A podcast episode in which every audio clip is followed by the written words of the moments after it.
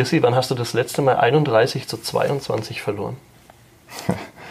31 zu 22, das war vermutlich entweder in Minden oder beim BHC am Anfang der Saison. Also das sind die zwei Spiele, die in Frage kommen. Äh, ja, es kommt glücklicherweise nicht allzu häufig vor. Wie fühlt man sich, wenn man 31 zu 22 verliert, als Handballer auf dem Feld? Ähm, das kommt, denke ich, ganz auf den Spielverlauf an. Also natürlich ist eine neun Tore Niederlage immer erstmal ähm, bedrückend, aber man kennt ja diesen berühmten Spruch, dass man lieber einmal mit neun Toren verliert als neunmal mit einem. Mhm. Was jetzt natürlich, wo du, worauf du wahrscheinlich anspielst, bei einem WM-Finale relativ ja, fehl am Platz ist, diese Analyse. Aber ja, eine neun Tore Niederlage tut schon sehr weh. Tut sehr weh.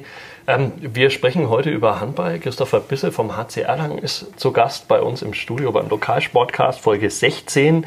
Ähm, wir hören kurz etwas Musik, trinken einen Schluck vom Kaffee, beißen in ein Hörnchen und sind gleich wieder da.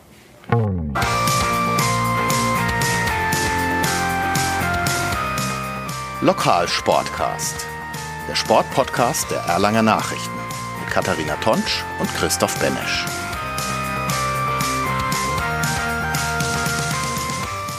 Ja, wir sind wieder zurück. Christopher Bisse vom HC Erlangen heute zu Gast in der Redaktion, in der Podcast-Redaktion. Wir reden über die Handball-WM, wir reden über den Handball-Hype in Deutschland, wir reden natürlich auch über den HC Erlangen und wir reden auch über den Erlanger Sport an sich. Christi, du bist ja Erlanger, du bist in Erlangen geboren. Ähm, wie sehr verbunden bist du mit dem Erlanger Sport insgesamt? Ja, ich würde sagen, ich bin ziemlich verbunden mit dem Erlanger Sport. Ich bin ja jetzt auch schon, sage ich mal, in, in zwei Sportarten ein bisschen rumgekommen.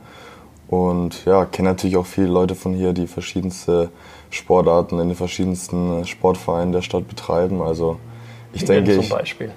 Wen denn zum Beispiel? Ach, wen denn zum Beispiel? Ja, das sind jetzt keine, keine berühmten Leute, so aber ich, nein, aber aus jeder, also ich kenne Basketballspieler, ich kenne äh, Hockeyspieler, Fußballspieler. Das, damit wollte ich nur sagen, dass ich, mhm. glaube ich, gefühlt auch überall schon mal irgendwie zugeschaut habe. Ähm, ja, also ich denke, ich kenne mich ganz gut aus. Du bist auch häufig beim FC Kirchereuth zu Gast, habe ich gehört.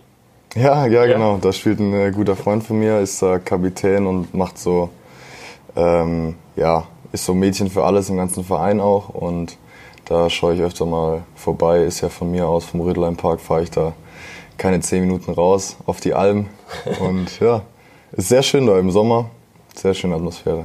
Du hast früher Fußball gespielt auch. Ähm, ist es so, wenn du manchmal in Kirchholt bist, dass dich das doch juckt, auch mal wieder da mitzuspielen? Oder, oder wie es wäre, da mitzuspielen, wenn das Leben ein bisschen anders gelaufen wäre? Ja, das habe ich mit, mit Markus, meinem Kumpel, schon, schon mal besprochen aus Spaß, dass ich gesagt habe, wenn ich äh, mit Handball aufhöre, dass ich dann da noch mal ein bisschen ähm, anfange.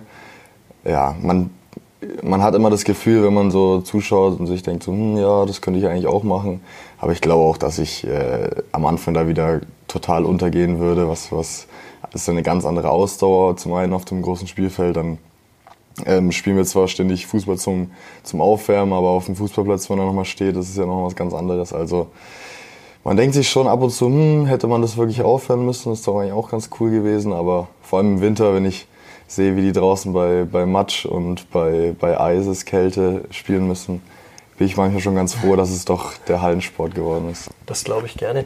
Hallensport ähm, in der Bundesliga noch dazu. Ich glaube, es ist auch ein bisschen vielleicht einfacher, ohne jetzt dir so nahe treten zu wollen, aber ist es einfacher, Bundesliga-Profi im Handball zu werden als im Fußball? Ja, mit Sicherheit schon allein aufgrund der, der, der Breite, wie, wie Fußball aufgestellt ist. Also ich meine, es gibt vermutlich im Jugendfußball eine Million Jugendspieler, die alle talentiert genug sind, um, um Profi zu werden, aber es gibt halt nur so und so viele Arbeitsstellen nächstes Mal in der Bundesliga oder bis runter zur dritten Liga, wo man halt wirklich Profispieler ist. Und ähm, da entscheidet dann viel mehr auch so Sachen wie Glück und ähm, die richtige Situation. Ich denke, im Handball kann man schon noch eher es schaffen, wenn man wirklich der beste Spieler ist. Und beim Fußball gehört auch viel drumherum, meiner Meinung nach, mit dazu, um das am Ende wirklich zu schaffen. Beim HC Erlangen, gerade auch in deinem Jahrgang, gab es viele beste Spieler. Ähm, geschafft hat es nur einer, du, in die Bundesligamannschaft. Ähm, was genau war ausschlaggebend? Das, viele sagen immer der Fleiß und diese Arbeit, die du nie aufgehört äh, gehört hast, an dir selber zu arbeiten. Ähm, was genau letztlich sagst du selber war ausschlaggebend, dass du es dann geschafft hast? Ja, zum einen ist es, war es vielleicht in der Jugend immer ganz positiv, dass man jetzt nicht von Anfang an der Überflieger ist und, und alles super spielt. Ich habe, glaube ich, bis zum zweiten Jahr in der A-Jugend kaum ernsthafte Einsatzzeiten gehabt überhaupt. Ähm, und ja, da bleibt man, sage ich mal, am Ball und ist nicht irgendwie zufrieden und äh, ähm, ja, läuft sich durch die Gegend und denkt, man muss nicht extra trainieren oder sowas.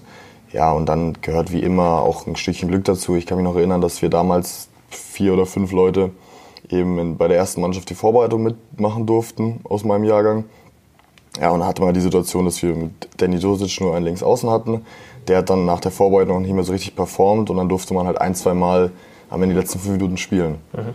Und ja, das war dann damals unter Robert Andersson eben auch, das hat er immer sehr fair gemacht, muss ich sagen. Hat er dann auch unabhängig von Namen und Rang die spielen lassen und dann muss man halt dabei bleiben. Also dann muss man halt gut trainieren, sich den Trainer anbieten, die Spiele sauber machen und ich denke, da habe ich schon, was das angeht, ähm, eine relativ gute Einstellung einfach, dass man auch nicht zu früh den Kopf in den Sand steckt und wirklich auch ja, sich immer wieder bewusst wird, ähm, wie man zu einem bestimmten Punkt gekommen ist und dann nicht eben, wenn man dort ist, äh, nachlässt.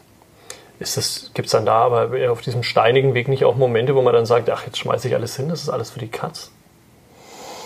Nee, also wirklich überhaupt nicht. Natürlich ist es vor allem die ersten Jahre total frustrierend, wenn man zahlreiche Male mitfährt zu Auswärtsspielen nach Flensburg, zweite Liga Hamm-Westfalen und dergleichen und einfach 60 Minuten teilweise sogar hinter der Bank sitzt und wieder nach Hause fährt. Mhm.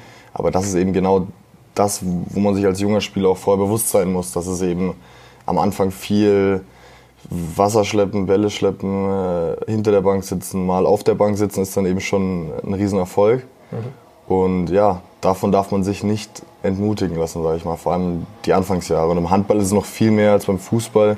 Beim Fußball hat man das Gefühl, wenn man mit 20 den Durchbruch noch nicht geschafft hat, dann ist ja irgendwie vorbei, die mhm. Karriere.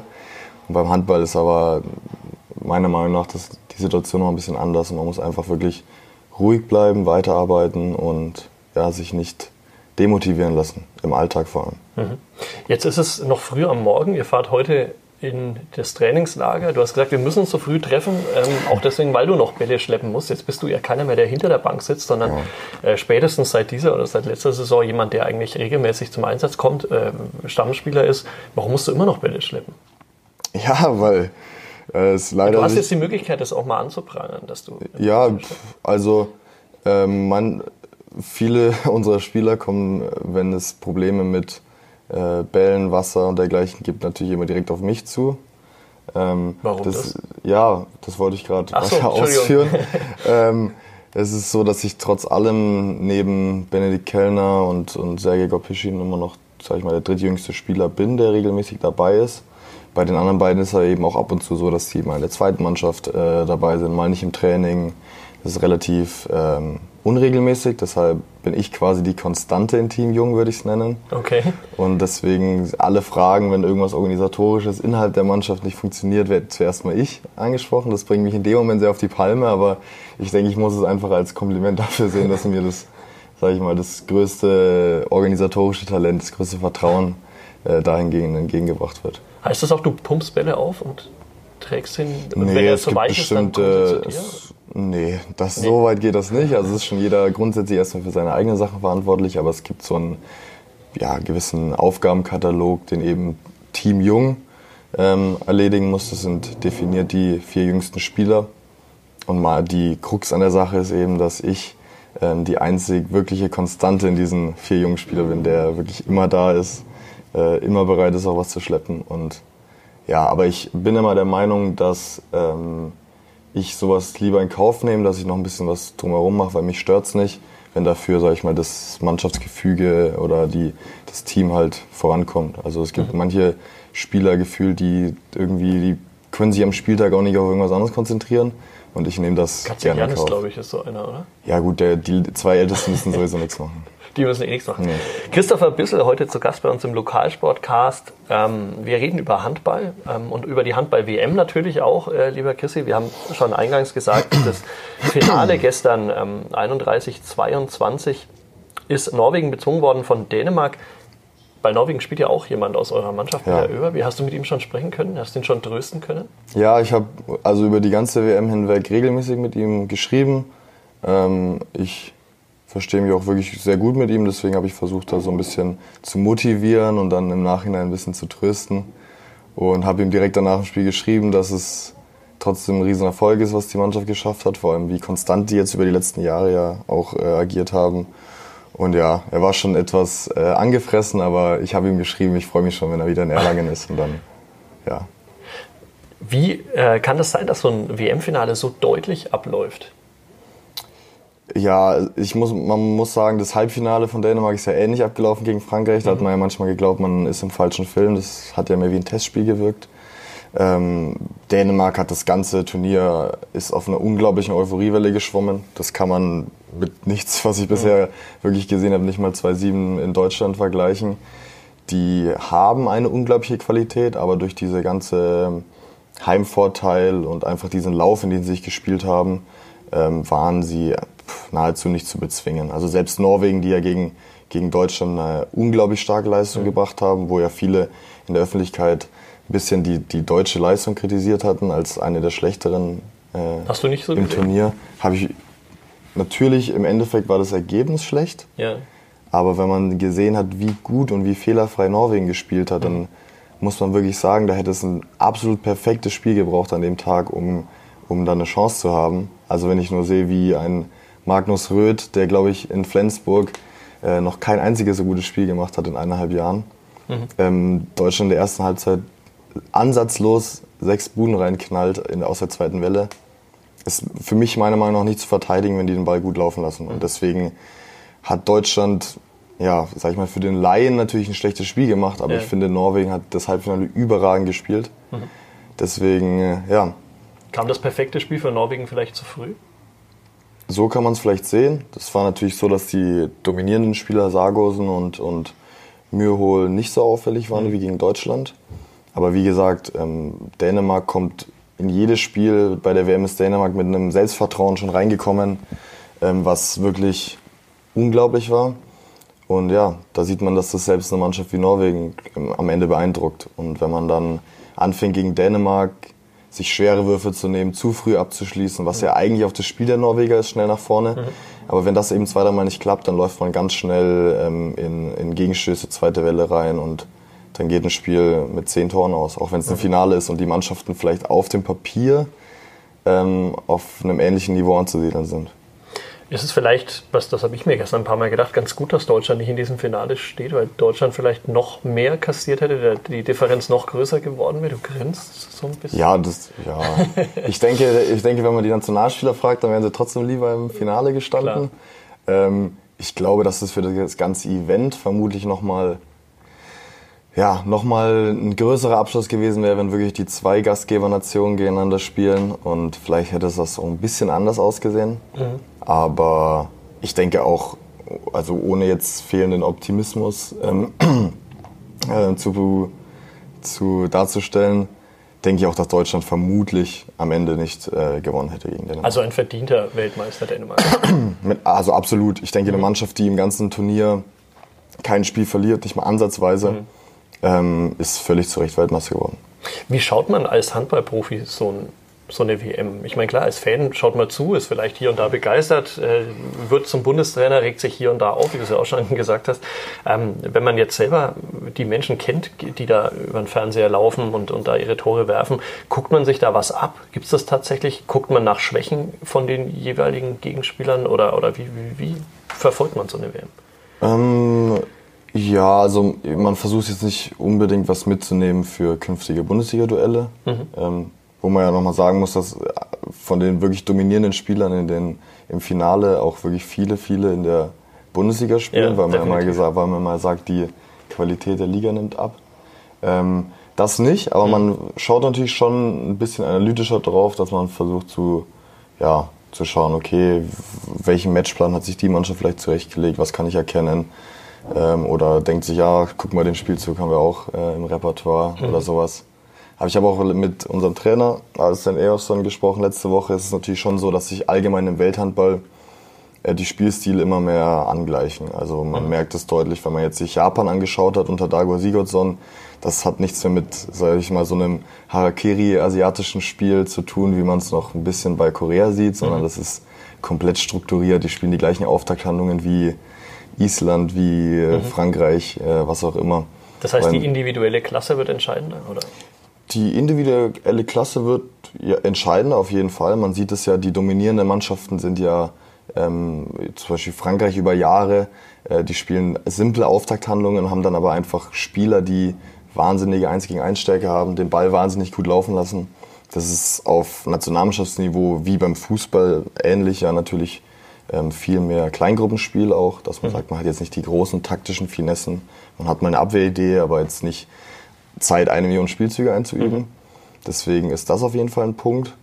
Und ähm, unser Trainer findet es ein bisschen schade, weil man dann eben sagt, okay, früher stand halt diese Mannschaft für diesen Spielstil, mhm. diese Mannschaft stand für diesen Spielstil und aktuell ist es eben ein bisschen ähm, mehr angeglichen. Ich finde es cool, weil man sieht, dass Mannschaften wie Brasilien oder Ägypten, Tunesien wirklich auf so einem hohen Niveau mittlerweile mithalten können, weil sie eben nicht mehr undiszipliniert spielen, weil sie mhm. doch auch sehr gute Einzelspieler haben. Und das macht natürlich so eine WM deutlich interessanter. Also jetzt war Brasilien das Zünglein an der Wade und früher war es undenkbar. Früher war das eigentlich ab Hauptrunde spätestens eine ja. Europameisterschaft. Und ja. das kann dem ganzen Sport nur gut tun, wenn eine brasilianische Mannschaft erfolgreich mhm. ist, wenn afrikanische Mannschaften erfolgreich sind und wenn vielleicht mal durch so einen Trainer wie Sigurdsson auch in, in, in Asien so eine kleine Euphorie entsteht. Mhm. Ähm, für, welche, für welchen Spielstil steht denn dann der HC Erlangen? Weil du gesagt hast, jede Mannschaft steht mhm. so ein mhm. bisschen für einen Spielstil. Was ist dann so euer Stil? Was würdest du sagen? Würdest also ich, ja, ich denke, den Gameplan, den wir so grundsätzlich jedes Spiel haben, ist einfach eine sehr, sehr ähm, aktive, aggressive Abwehr zu stellen, die darauf ausgelegt ist, Ballverluste oder schlechte Abschlüsse zu provozieren. Mhm. Und daraus dann möglichst äh, erste und zweite Welle einfache Tore zu machen im, im schnellen Spiel. Und ja, ich denke, das haben wir in einigen Spielen sehr, also sehr gut hinbekommen. Ist das der norwegische Stil vielleicht? Das, was auch der ja, norwegische Gameplay ist? Ja, ähm, der zwar nicht funktioniert hat, aber. Die Abwehr vielleicht noch ein bisschen offensiver und vielleicht in der, in der Qualität ähm, des Umschaltspiels nicht ganz so effektiv, aber schon in die Richtung auf jeden Fall. Also das versuchen wir schon zu forcieren, weil wenn man eine zweite, erste Welle gut, gut durchführt, ist es natürlich immer erfolgsversprechender als als ein äh, langsamer Spielaufbau im 6 gegen 6. Und ja, also so an Mannschaften wie, wie Norwegen, die einen ähnlichen Spielstil spielen, sage ich mal wie in der Bundesliga vielleicht Magdeburg, kann man sich wirklich einiges abgucken. Mhm. Du hast auch angesprochen, ähm, so diese, was dem Handballsport gut tun kann, wenn Sigurdsson in Japan ist, wenn afrikanische Mannschaften weit kommen und so weiter und so fort. Jetzt reden viele davon, dass dieser, diese Handball-WM auch wieder dazu beitragen kann oder vielleicht so sehr wie nie zuvor einen Boom auszulösen. Ähm, wie bewertest du das? Wie, wie kann dieser Boom genutzt werden oder, oder wie kann man die Leute, glaubst du jetzt ernsthaft, dass tausend Leute mehr zu euch in die Halle kommen, weil jetzt Handball-WM war? Na, ich, also ich denke, so kurzfristig kann man das immer nicht bewerten. Natürlich ist es schön, wenn man sieht, dass, glaube ich, gegen Norwegen 12 Millionen Leute an den, an den Fernsehern saßen. Das sind natürlich ungeahnte äh, Zahlen. Aber Weil ganz Dänemark ja, glaube ich, da immer total ausflippt. Ne?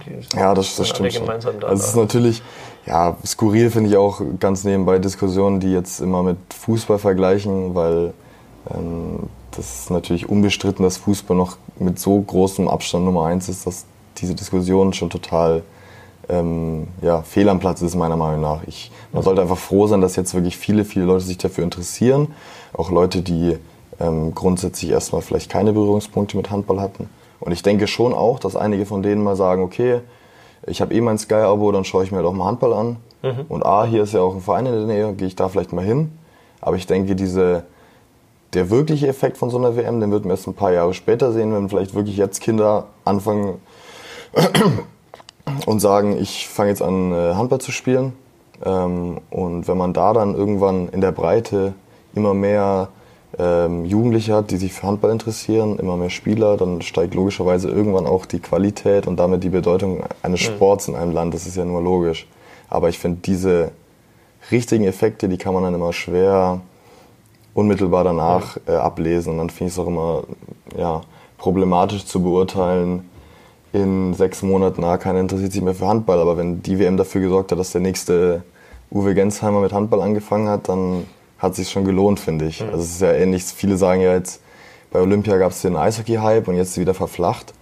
Ähm, aber was ist, wenn durch den Eishockey-Hype bei, bei Olympia haben vielleicht in Deutschland 10.000 Kinder mehr angefangen, Eishockey mhm. zu spielen und ich finde, dann hat es schon Effekt gehabt.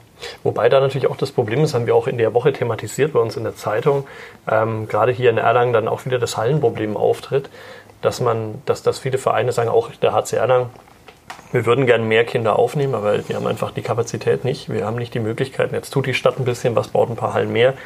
Ähm, ist ja auch nicht ganz so einfach, nicht ganz so günstig, aber immerhin tut sich da auch was. Naja, ähm, aber grundsätzlich, also dieser Handballboom wird sich auf den HC Erlangen, also konkret, glaubst du jetzt nur kurzzeitig, wenn überhaupt auslösen? Ist da vielleicht auch ein Problem der Sky bei Sky? Ähm, du hast es ja auch angesprochen, diese Anwurfzeiten. Ihr spielt jetzt sehr häufig Donnerstagabend, ihr spielt sehr häufig irgendwie ja, Sonntagmittag, eigentlich nicht häufig, aber das, kommt, das ist die einzige Alternative so ungefähr. Ist das auch ein bisschen ein Problem bei euch momentan? Ich denke, das ist auf jeden Fall ein Problem für unmittelbare Zuschauerzahlen in der Halle. Ähm, denke ich schon, weil man ja nun mal bedenken muss, ähm, ja, ich habe ein kleines Kind, da gehe ich Donnerstagabend um 19 Uhr vermutlich nicht mehr in die Arena, wenn ich um 10 Uhr abends, halb 11 Uhr abends irgendwann zu Hause bin. Das ist selbstverständlich. Mhm. Ähm, aber trotz allem muss man auch wieder meiner Meinung nach, vielleicht bin ich da ein bisschen mhm. zu optimistisch, aber einfach langfristig den Effekt sehen, dass es auch, ja, dass Sky überhaupt interessiert ist, ähm, diesen Sport so hochprofessionell zu produzieren und auszustrahlen. Ähm, das ist ja neben Fußball die einzig, einzig wirkliche Sportart, wo das so betrieben wird. Ähm, und ja, also für Zuschauer unmittelbar in der Halle ist es, ähm, denke ich, schon ein Nachteil. Man muss natürlich sehen, ob sich die Leute dran gewöhnen, sagt man immer so. Hm. Hat man ja bei Fußball auch gesagt, jetzt haben sich die Leute an die Freitagsspiele gewöhnt, sie werden sich an die Montagsspiele gewöhnen. Und die werden jetzt gerade abgesagt. Äh, genau, abgeschafft. Die werden wieder ne? abgeschafft. Aber ich denke, trotz allem ist es schon ein großer Erfolg für den Handball. Und ja, man muss sehen, wie sich das weiterentwickelt. Also ich glaube, es war schon mal ein Riesenschritt, die Sonntag 12.30 Uhr Spiele ähm, quasi auf 16 Uhr zu verlegen, weil das für Zuschauer, glaube ich, schon sehr unattraktiv war. Und ich denke, wenn man sich da über die Jahre dann vielleicht einfach immer ein bisschen mehr entgegenkommt, dann kann es eine sehr gute Sache werden. Ja, ich hatte eigentlich im letzten Podcast angekündigt, dass ich irgendwelche Töne mitbringe von eurem Testspiel ähm, gegen Rimpa, das jetzt gewesen ist. Ähm, machen wir es einfach ein bisschen anders, dann sparen wir uns die Töne davon, sondern du erzählst uns ein bisschen was zur aktuellen Lage bei euch. Hast du heute die Zeitung schon gelesen? Ich habe heute das Morgen die Zeitung leider nicht mehr gelesen. Aber du bist Abonnent, das können wir ja auch mal ich wieder. Ich bin Abonnent, ja, ja. Das können wir auch mal wieder äh, erwähnen. Ich habe nämlich heute so, mich so an so ein bisschen an der Einordnung versucht, was ich mir im Nachhinein gedacht habe, was eigentlich ein ziemlicher Käse ist, weil das ja jetzt eigentlich alles nur von einem Testspiel ausging. Aber ist auch egal. Ähm, lass uns einfach mal drüber reden. Äh, wie, wie, weit seid ihr? Wo steht ihr momentan deiner Meinung nach? Ihr habt jetzt, glaube ich, noch knapp zwei Wochen bis zum ersten Spiel gegen Minden. 10. Februar, glaube ich, 13.30 Uhr. Erstes Heimspiel wieder in der Saison. Ähm, wie wichtig ist dieses Spiel? Adastan Elfson sagt jedes Mal, ähm, das ist so mehr oder weniger der Schlüssel. Er will nicht zu viel Druck aufbauen, aber dann sagt er ungefähr zwei Minuten lang, wie unfassbar wichtig dieses Spiel ist. Ähm, wie wichtig ist es wirklich für die Rückrunde? Wie siehst du das? Ähm, und vor allen Dingen, wie weit seid ihr jetzt so auch in der Vorbereitung daher? Also ich, ja, auf jeden Fall, wenn man die Konstellation sieht, wir sind, glaube ich, unmittelbare Tabellennachbarn Minden und, und, und wir. Wir haben in der Vorrunde vermutlich in Minden unser schlechtestes Spiel die Saison bisher abgeliefert. Minden ist ja grundsätzlich ein bisschen unser Kryptonit bisher äh, in den Bundesliga-Jahren.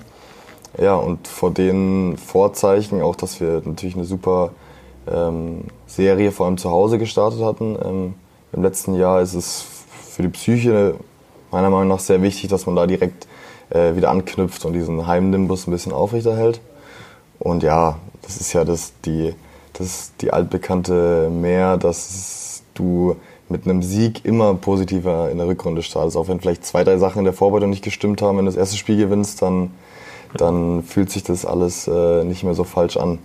Und ich denke, wir sind aktuell auf einem sehr guten Weg. Wir haben letztes, letzte Woche nochmal äh, sehr hart trainiert, nochmal eine, eine körperliche Peak gesetzt.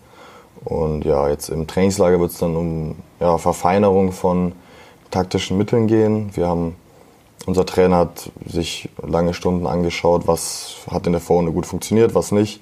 Das versuchen wir jetzt immer mehr auch unter Spielbelastung im Training umzusetzen. 6 gegen 6, viel auf zwei Tore. Ähm, und dann haben wir Freitag nochmal ein abschließendes Testspiel gegen Aue, einen sehr guten Zweitligisten.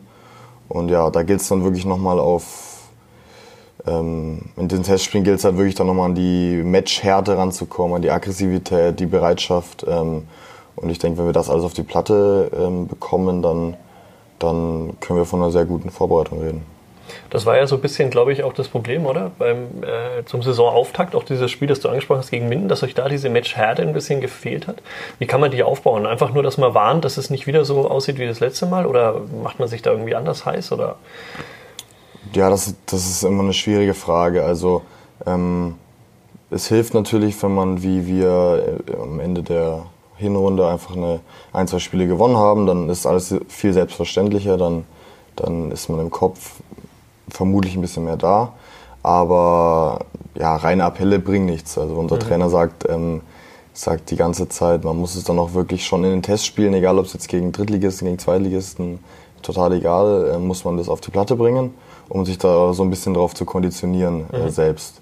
Aber auf der anderen Seite ist auch wieder jeder Spieler anders. Man, es gibt manche Spieler, die brauchen das vorm Spiel noch mal zwei Minuten angebrüllt zu werden oder oder, oder geschlagen zu werden oder sowas. Und du schlägst dann jemanden? Ja, schlagen ist. Ja, also zum Beispiel mit Jan Schäffer, da ähm, ist bei jeder Umarmung, dann gibt es noch zwei ganz, äh, zwei ganz freundliche äh, Klepse auf, die, auf den Rücken, Aha. wo mir fast der Rücken wegbrennt und er, glaube ich, äh, er braucht das, glaube ich. Jeder darf mal Jan Schäffer hauen, bevor es losgeht, so ungefähr. Ja, also Andi Schröder und, und, und Jonas Tümmler, die liefern sich auch immer so einen kleinen Ringkampf vorm Spiel. Okay. Ja, jeder Spieler ist da anders. Manche, manche darf man gefühlt nicht ansprechen, manche brauchen das ein bisschen. Den haben wir ja auch schon gehabt, den man nicht ansprechen darf. Oder? Der wäre? Kannst du gerne. Ach so, ja. Ja, also ich. Wie bist du da? Darf man dich ansprechen? Oder muss man dich hauen? Oder was bist du da für ein Typ? Mm, ich bin der Meinung, dass ich eigentlich von, von alleine äh, genug Motivation jedes Mal mitbringe. Das war, glaube ich, noch nie mein Problem. Aber du bist eh so sauer vom Bälle tragen wieder, dass du ja, ungefähr motiviert bist. Nee, also ich bin dann unmittelbar vorm Spiel schon jemand, der so ein bisschen äh, in sich gekehrt ist auch und vielleicht mhm. so ein bisschen ja, teilnahmslos wirkt oder nicht so ganz da, weil ich halt wirklich dann so äh, im Tunnel bin, wenn wir, wenn wir draußen stehen, kurz vorm Einlaufen. Mhm. Aber dann unmittelbar vom Spiel, wenn man den Kreis hat und so, dann haut man sich auch nochmal gegenseitig mhm. auf die Brust. Da bin ich dann schon einer eher, der dann versucht, es lauter zu sein und nicht mhm. so, nicht, nicht so, ja. Ich habe immer so die Angst, dass so eine einschläfernde Atmosphäre ist mhm. und dann versuche ich immer selber so ein bisschen.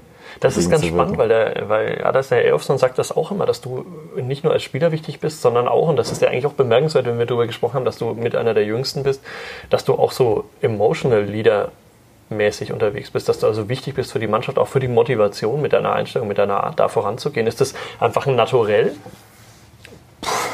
Ich weiß, also so, ich mache das jetzt nicht irgendwie gekünstelt, sage ich mal. Ja. Also so bin ich dann schon. Ich bin, glaube ich, einer, der extrem darauf achtet, ähm, okay, wie verhält der sich, braucht der vielleicht was, braucht der einen Anstupser, ähm, mhm wie ist die Mannschaft drauf. Also da bin ich schon so einer, der dann so ein bisschen wirklich Angst hat, dass vor dem Spiel die Stimmung nicht, nicht stimmt und deswegen dann das Spiel schlecht wird. Also mhm. so, so sehe ich mich dann wirklich. Und ähm, ja, manchmal ist es so, man merkt an manchen Tagen einfach, okay, sind alle wirklich da, alle springen auf der Bank auf. Und wenn das halt mal so nicht so der Fall ist, dann ähm, versuche ich schon jemand zu sein, der entweder auf dem Spielfeld oder auf der Bank dann wirklich das so ein bisschen initiiert. Und manche Spieler brauchen einfach nur einen kleinen Anstupser und dann sind sie selber total da. Mhm. Und ja, ich glaube, da habe ich ein ganz gutes Gespür dafür, einfach wann das nötig ist und wann nicht. Mhm. Ähm, was auch, wofür du auch bekannt bist, ist dein Ehrgeiz. Ähm, gestern dieses 31, 22 war es, glaube ich. Mhm. Ähm, hättest du das so über dich ergehen lassen? Weil ich habe mir immer gedacht, weil ich auch selber so ein, so ein Typ war, der sich dann lieber irgendwie in der 40. Minute eine rote Karte abholt und sich nicht abschlachten lässt. Äh, bist du da der gleiche Typ? Glaubst du, du hättest gestern das als Norweger das Ende des Spiels erlebt? Ja, also, ja, also das finde ich dann immer so ein bisschen, das wäre mir dann ein Ticken zu viel, muss ich ganz ehrlich sagen. ähm, also ich, ich denke nicht, dass ich da jemand bin, der da irgendwie ähm, überhart wird, wenn, wenn, wenn, wenn das Spiel schlecht läuft. Ja. Aber es ist natürlich, also schon während eines Spiels ähm, will man sich das im Kopf wenn man nicht so richtig eingestehen, wenn man so merkt, okay, es sind noch sechs Minuten, aber du liegst mit zehn hinten mhm. und es ist eigentlich nicht mehr möglich. Das ist schon eine sehr, sehr, sehr schwere Situation. Mhm. Also da, da wird man schon, ja, will man sich immer nicht so eingestehen. Das ist, da, da spielen die Emotionen dann schon manchmal ein bisschen verrückt, aber ich würde jetzt nicht mir mit Absicht eine rote Karte abholen. ich glaube, das war auch nicht so ganz ernst gemeint. Okay. Ähm, naja. Äh, was ich auch spannend finde, ähm, du bist zum einen äh, quasi also ein sehr, ja, doch emotionaler Mensch, wenn es ums Handball geht, der, der seine Mitspieler auch mal anstupst, auch mal äh, auf den Rücken klopft, äh, wie auch immer, um sie, um, um, um sie in Stimmung zu bringen. Andererseits bist du Student. Okay, das passt jetzt vielleicht auch eigentlich zusammen, das ist jetzt ja. eigentlich nichts unbedingt Konträres, aber du studierst Jura. Ähm, ist das auch sowas, wo man sich ja eigentlich so ein bisschen an, wie soll ich sagen, ähm, sich gesitteter aufführen muss als andere oder hat das damit überhaupt gar nichts zu tun? Also jetzt abgesehen vom Handball, einfach so von der Typ, von, von der Art her und so weiter. Oder ist es gerade so das Ventil der Handballsport dann da perfekt dazu, dass man da irgendwie da auch mal neben der Spur sein kann? Ja, also das ist ja auch immer ein Stereotyp von Juristen und Jurastudenten im Speziellen, dass die immer sehr ja, sich schön anziehen mit, mit Hemd und einem, ähm, Machst du nicht? einem Pulli drüber. Ich versuche einfach wirklich nicht diesem äh, Stigma eines klassischen Jurastudenten zu entsprechen und mhm. ich habe auch über die Zeit, die ich da jetzt schon verbringe, gemerkt, dass das kein Qualitätsmerkmal ist, ob man sich da jetzt super aufführt, ob man da jetzt mit einer ähm, als Student mit einer Aktentasche in die Vorlesung kommt oder mit, mit einem Hemd. Ähm, mhm im Endeffekt zählt dann doch, wie sehr man sich äh, dafür für das Thema begeistern kann. Mhm. Und natürlich ist es schon ähm, später im Beruf äh, bei Juristen schon so, dass sie sich gesitteter und, und ähm, ja, gut angezogen präsentieren. Aber ich denke, im Studium ähm, ja, kann man das nicht behaupten, dass das, äh, dass das notwendig ist oder dass man das, sage ich mal, als, als Ausgleich zum Handball ähm, braucht. Ich kann da schon so sein, wie ich auch normal bin.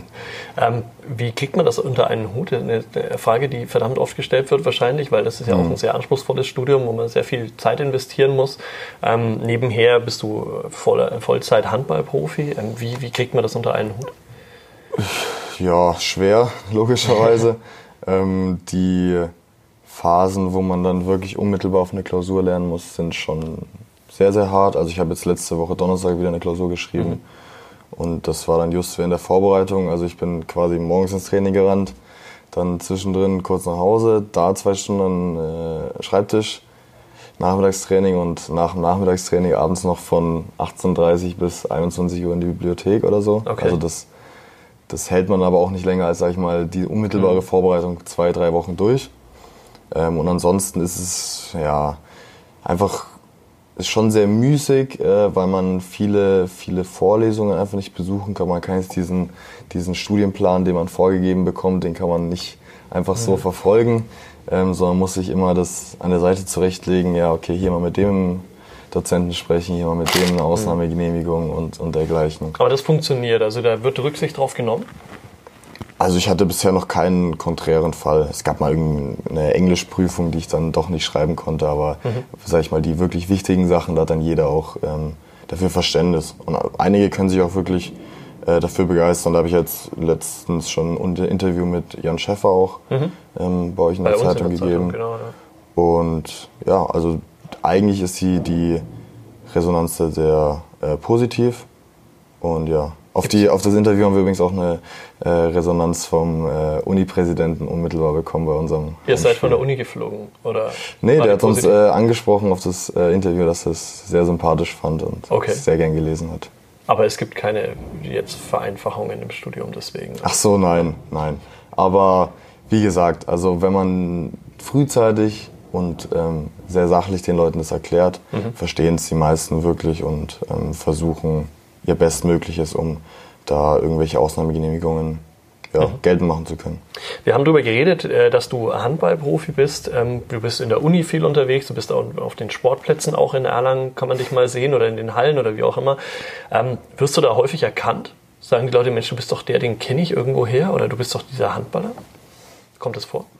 Ja, also es kommt vor, aber nicht häufig. Also ab und zu ist es mal so, ähm, es ist eher so, dass man halt überall einfach jemanden kennt, weil man von hierher kommt, einfach so. Mhm.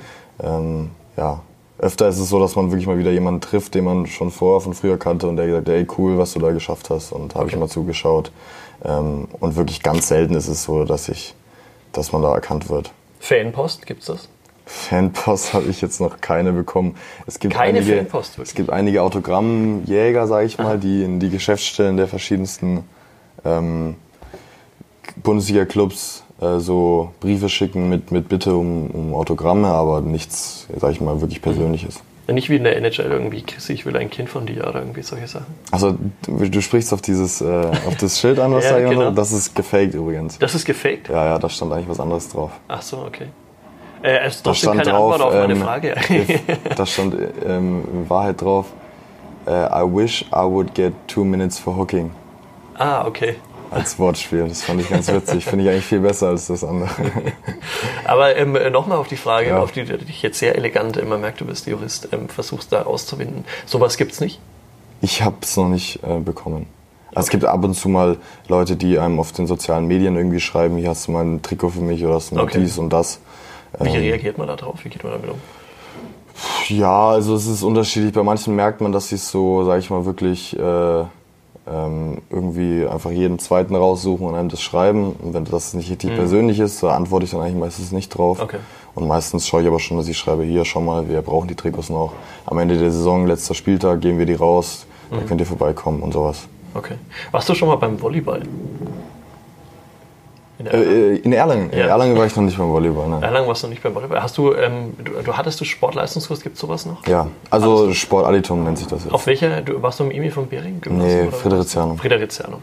Ähm, dann könnten wir auf Altgriechisch weiterreden wahrscheinlich, oder? Das ist ja leider keine Sprache, die man spricht. Ach so, schade. Ja, dann, okay, können wir es doch nicht machen. Aber ähm, kann ich auch übrigens gar nicht. Ich war nur für ein Sport-LK im Fridericianum. Aber ähm, hast du da Volleyball, war doch dann auch großer ja. Bestandteil. Hast du gerne Volleyball gespielt, oder?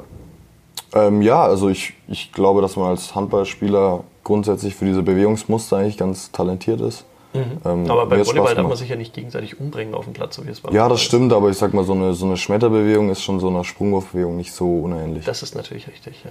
Weil ich äh, spiele deswegen drauf an, weil meine Kollegin, die Katharina Tonsch, ähm, war beim Volleyball, Spitzenspiel, meine ich, ähm, Turnverein 48 Erlangen äh, spielt um den Aufstieg mit. Ich glaube, jetzt rede ich mich gerade um Kopf und Kragen, vielleicht ist es auch gegen den Abstieg. Ähm, aber die Katharina hat, löst das für uns auf und äh, war dort und hat einen Beitrag mitgebracht. Hören wir rein, was sie uns mitgebracht hat vom Volleyball. So, bei mir sitzt die Laura Hauenstein, Zuspielerin Hallo.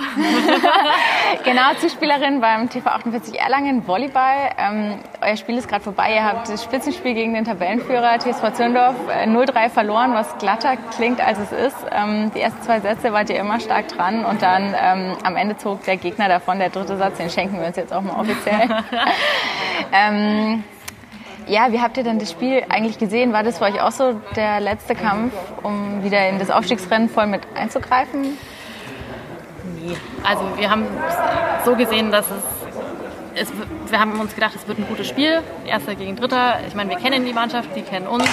Ähm, wir haben gehofft, dass es ein gutes Spiel wird. Gut, den dritten Satz, den muss man jetzt mal ausblenden. Ich glaube, die ersten zwei Sätze haben wir auch gezeigt, dass wir da auf alle Fälle mithalten können. Ähm, aber ich glaube, um den Aufstieg, das, ähm, ja, das war auch nie unser letztes oder unser erstes Ziel, dass wir da aufsteigen wollen. Um mitspielen, klar, freut es uns, wenn wir die Mannschaften schlagen und wir gute Spiele haben wenn wir Erster werden, klar, ist schön, aber Aufstieg war nie unser primäres Ziel, weil wir auch einfach ganz viele Leute verloren haben aus der Mannschaft, die jetzt einfach gegangen sind und äh, wir neue dazubekommen haben und wir einfach uns als Mannschaft erstmal fügen müssen.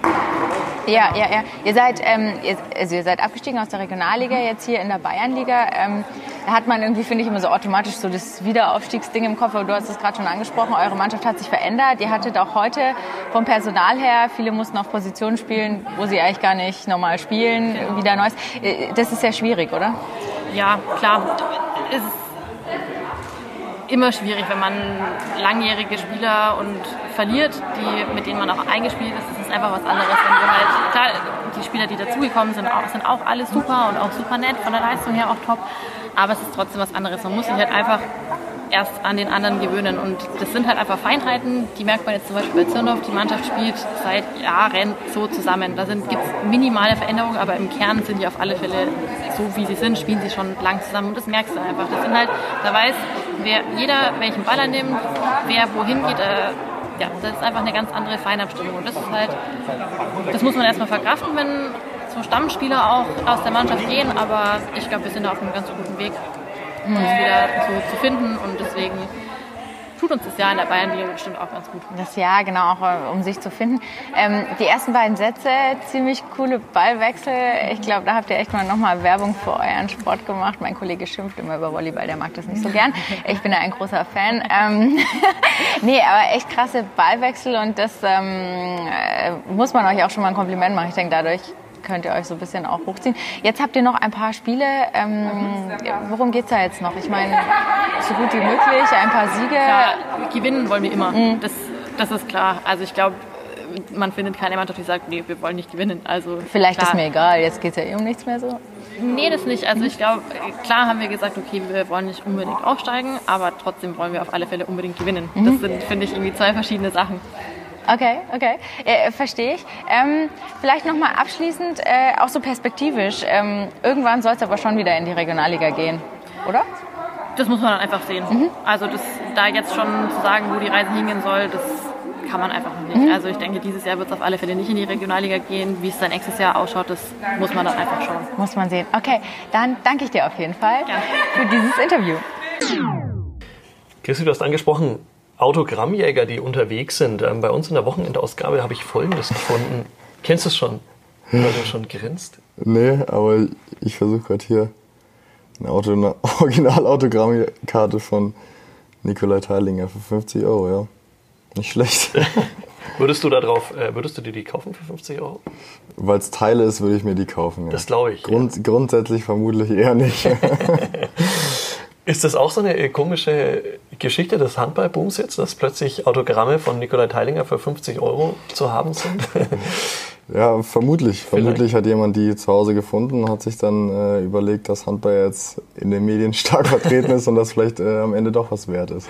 Absolut verrückt. Ähm, ja, äh, Nikolai Teilinger, ja auch auf dem Weg der Besserung immerhin, hoffen wir, dass er zurückfindet zu alter Stärke.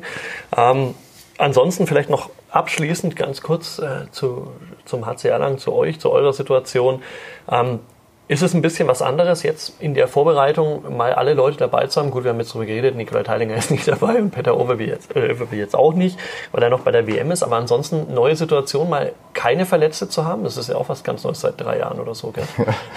ja, das ist eine, eine sehr, sehr schöne äh, Situation. Wir müssen natürlich bei Teile schauen, dass wir den äh, langsam wieder ranführen. Das ist natürlich oft so, dass wenn man so, eine, so schwere Verletzungen hatte, dass man auch oft mal Begleiterscheinungen hat durch Fehlbelastung des Hiemals und damals Weg, dass man bei Teile wirklich ihn ruhig ranführt und mal lieber ein Spiel weniger noch und, und, und sich Zeit lassen. Aber ansonsten sind wirklich alle top fit und stehen gut im Saft und ja, macht, macht mehr Spaß. Man hat natürlich auch automatisch eine höhere Qualität im Training und ähm, ja, wenn alle glücklich sind, dann, dann dann trainiert sie es auch oft besser. Kann Teile noch Ball fangen und Ball werfen, weil der war ja sehr, sehr lange nicht mehr dabei. Da hat er das schon mal ausprobiert? Ja, ich habe ihn ein, zwei Mal dabei beobachtet und es sieht schon nach einem Handballer aus. Sieht ja. nach einem Handballer aus, sehr gut. Dann sagen wir herzlichen Dank, äh, Christopher Büssel, für den Besuch bei uns ähm, im Lokalsportcast in der Redaktion, auch wenn es jetzt sehr, sehr früh am Morgen war. Das, das war gar kein Problem. Die Sonne geht langsam auf. Fast. Ich bin ja fleißiger Student, ich sitze ja normalerweise auch um 8 Uhr in der Vorlesung. Genau, du kommst ja quasi vom Lernen äh, hierher früh um 8 Uhr. Wunderbar. Wir sagen herzlichen Dank, äh, wünschen Danke. alles Gute, bleib verletzungsfrei und dann kann man dich sehen gegen Minden, GWD Minden zu Hause am 10. Februar 13.30 Uhr, erstes Heimspiel der Rückrunde. Ähm, und dann natürlich auch mit dabei Christopher Bissel. Und man darf man dann auch so ein Schild hochhalten, Chris, ich will ein Kind von Man darf grundsätzlich alles. Man darf alles. Solange man an der, an der Sicherheitskontrolle reinkommt äh, bei, der, bei der Halle, darf man alles. Alles klar, dann hoffen wir darauf, dass jemand sich das zu Herzen nimmt. Alles klar, dann vielen Dank und äh, ein schönes Trainingslager.